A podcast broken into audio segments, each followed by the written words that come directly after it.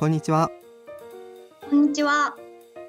三井テックラジオは株式会社三井リンクスのスタッフがウェブデザイン、ウェブフロントエンドなどのウェブ技術に関するニュースやツールなどをシェアするためのポッドキャストです司会は橋本が務めさせていただきます今回のお相手は古川さんです古川さんよろしくお願いしますよろしくお願いします。いきなりなんですが最近新しいデザインの紙幣が公開されたじゃないですか めっちゃいきなりですね。えっと、1万円札と5000円札と1000円札のデザインが変わりましたね。はいでそのそれぞれの紙幣の数字のフォントにユニバーサルデザインフォントが使用されているってことが少し話題になってましたうん。初めて見た時はなんか見た目に違和感があってやっぱちょっとびっくりしました。そうですよねなんか弱視などのその障害のある方含めどんな人が見ても見やすいフォントとしてユニバーサルデザインフォントが採用されたみたいなんですがそのフォントは見やすさとか対象を印象づけるためにも必要な要素ですよねまあそうですね。ウェブデザインでもフォントはとても重要で特にデザイン性の高いウェブフォントは今や多くのサイトで使われてますでウェブフォントはいいところがたくさんあるんですが、まあ、当然欠点もいくつかあってでそれを解決する手段としてもさまざ、まな方法が提案されています。ということで今回はそんなウェブフォントにフォーカスした話をしようと思います。はじめにウェブフォントについて簡単に説明するとウェブサーバー上に置いてあるフォントファイルを指します。HTML テキストで使えるフォントっていうのは大きく2種類あってインターネット経由で利用する Web フォントともう一つパソコンやスマホにインストールされているデバイスフォントがあります。で Web フォントはインターネット経由で取得するのでデバイスフォントとは異なってそのデバイスにないフォントも表示できるっていう利点があるんですけど特に日本語フォントは総じてフォントサイズが大きい傾向にあるので表示パフォーマンスが懸念されますうん。英語のフォントと比較すると、まあ、ひらがな、カタカナ、漢字っていう風には膨大な数の文字がありますもんね。そうですねその加えてその英語のアルファベットは1文字1バイトなのに対して日本語は1文字あたり2から3バイトあるのでそれもファイルサイズが大きくなる要因となってますでそんなフォントファイルをウェブページの読み込みと同時にダウンロードを行うのでページの読み込み速度に直に影響を及ぼしてしまうんですよねうん。フォントファイルの取得に時間がかかると、まあ、フォウトとかホイットとかが起きちゃいますよね。そうですね。えーそれぞれ簡単に説明すると、フォートはフラッシュオブアンスタイルテキストの略称で、その画面表示時にデバイスフォントから読み込みが完了した Web フォントに切り替わる現象です。でこの現象が起きると画面がガタついたように感じます。でもう一つのフォイトはフラッシュオブインビジブルテキストの略称でテキストが表示されずにそのフォントの読み込みが終わった時にその突然表示されるっていう現象になります。でフォントの読み込み完了までこちらはコンテンツが一切表示されません。うん。それぞれ表示パフォーマンスやユーザー体験に大きく影響するので、まあ、そういう現象っていうのは回避したいですよね。そうですね。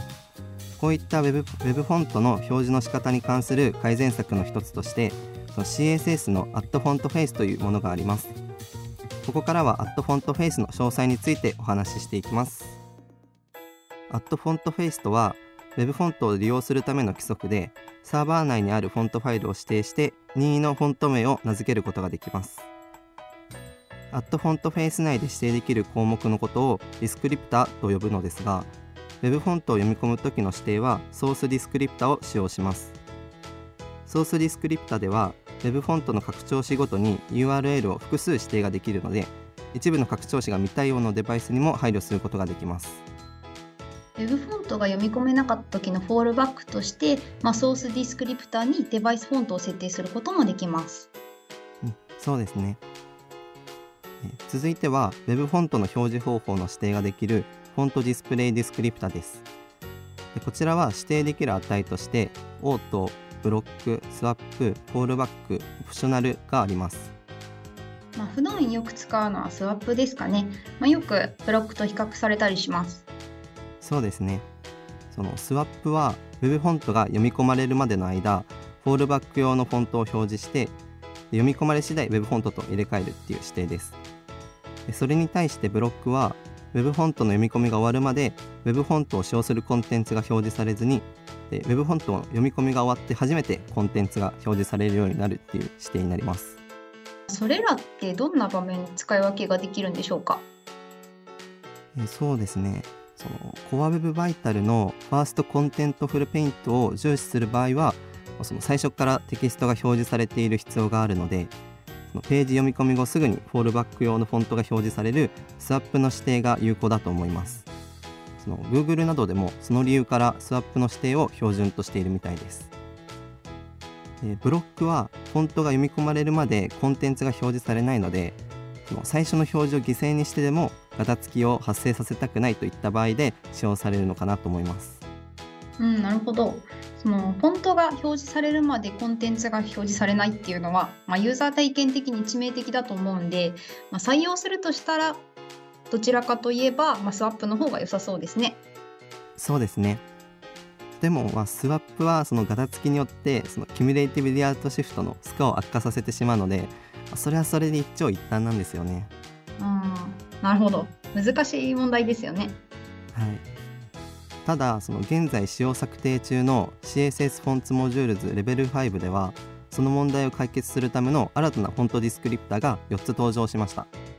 で紹介するとその1つはフォントのベースラインより上の高さを調整可能なアッセントオーバーライド2つ目はベースラインより下の高さを調整可能なディッセントオーバーライド3つ目は行と行の間の隙間を調整できるラインギャップオーバーライド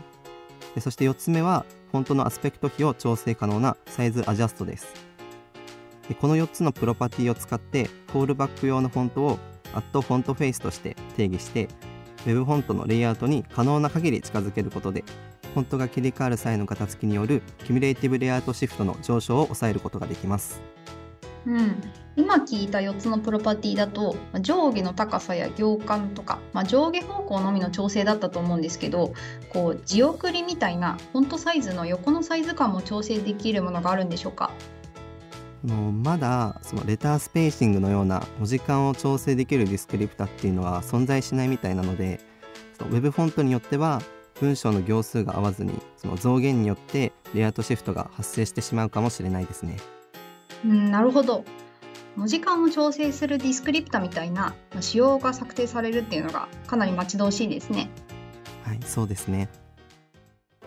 続いては variable font について話したいと思います。こちらは先ほどの at font-face とは別のアプローチでそのフォントファイルの容量を削減することができます。でこちらの variable font の詳細については古川さんに調べてきてもらいました。はい、えー、簡単に紹介すると variable font とは、ま、文字の太さや字幅傾斜などを、まあ、CSS で自由に調整できるフォントです。通常のフォントの場合は、まあ、太さや字幅など通常とは異なるスタイルのフォントを使用するときは、まあ、そのスタイルのフォントファイルを別途用意する必要っていうのがありました。つまりバリアブルフォントでは今言った異なるスタイルを一つのフォントファイルで扱うことができてでその分読み込み量が削減できるっていうわけですね。そうなんですよね。スタイルなんですが太さや字幅などスタイルの最小値と最大値の間が、ま線形保管されることによってフォントスタイルの細かい調整ができる仕組みになっていますその線形保管ってどういうものなんですか？今までは例えば太さだと、まあ、大まかに細い太い普通っていうようにこう段階的な区分けがされてたじゃないですか。はい、それとは違って例えば音量調整のようにこう一直線上で連続的に値を指定することを、まあ、線形補完って言います。でバリアブルフォントで調整できる太さや幅などのパラメータを、まあ、軸って呼ぶんですけどこの variable font ではこの他に、まあ、 optical size italic 傾きの5つの可変可能な軸が存在します。うんなるほど variable font はその CSS で実際にどうやって使うんですか？ variable font を使用するには、まあ、 at font-face でフォントを定義して、まあ、その後適用したいクラスやセレクターに font variation setting プロパティっていうのを使用します。うん基本的にはその他の Web フォントと同じように読み込みができるんですね。その利用上の注意点とかってありますか？うんそうですねえー、まあ、例えば仕様にある5つの軸とは別にそのフォントによってカスタム軸っていうのが、まあ、独自に定義されていることがあったりだとか、まあ、軸の最小値最大値が、まフォントごとに異なるので、まその辺を利用する前にしっかり確認しておく必要があります。うんなるほどです。その CSS でいろいろ調整できるっていうことはアニメーションさせることもできそうですね。もちろんできますまあ、ただこうバリアブルフォントの設定をアニメーションさせると、まあ、レンダリングパフォーマンスに悪影響を及ぼす可能性があるそうなので、まあ、やっぱりアニメーションでスタイルを変更しすぎない方が良さそうです。うんなるほど、まあ、その案件導入を見据えてバリアブルフォントについての研究が必要そうですね。はいバリアブルフォントは、まあ、最近言の覚ゴシックなど、まあ、日本語対応のものが増えてきてますので、まあ、私もこの機会に触れてみようと思います。え、ここまで Web フォントに関する現状の課題や CSS による解決方法についてお話ししてきましたがいかがでしたでしょうか？Web フォントってその表示パフォーマンスに悪影響を及ぼしてしまう可能性があるので、まあ、その使用することに抵抗があったんですけど、まあ、その今回紹介した技術を使えばある程度懸念も払拭できそうですよね。まあ、そうですね冒頭に話したユニバーサルデザインフォントのようなお年寄りや障害のある方含め、まあ、全てのユーザーに寄り添えるフォントを、まあ、表示パフォーマンスとトレードオフにすることなく Web デザインにも取り入れられたらまあ素敵だなと思います。うんそうですよねそのユニバーサルデザインフォントに限らずデザイン性に富んだフォントを気兼ねなくそのウェブサイトを実装するためにそのウェブフォントの表示を最適化するテクニックを磨きたいと思います。最後にビツエリンクスではスマートなコミュニケーションをデザインしたい UI デザイナー UI 開発者を募集しています。採用サイトではオンライン説明会やオンライン面接なども行っていますのでチェックしてみてください。またこのポッドキャストは Apple Podcast、Google Podcast、Spotify、YouTube で配信していますのでお好みのプラットフォームでフォローいただけると最新のエピソードをすぐ視聴できます。こちらもぜひご活用ください。その他ご意見ご感想などありましたらハッシュタグ三井テックラジオでつぶやいていただけると嬉しいです。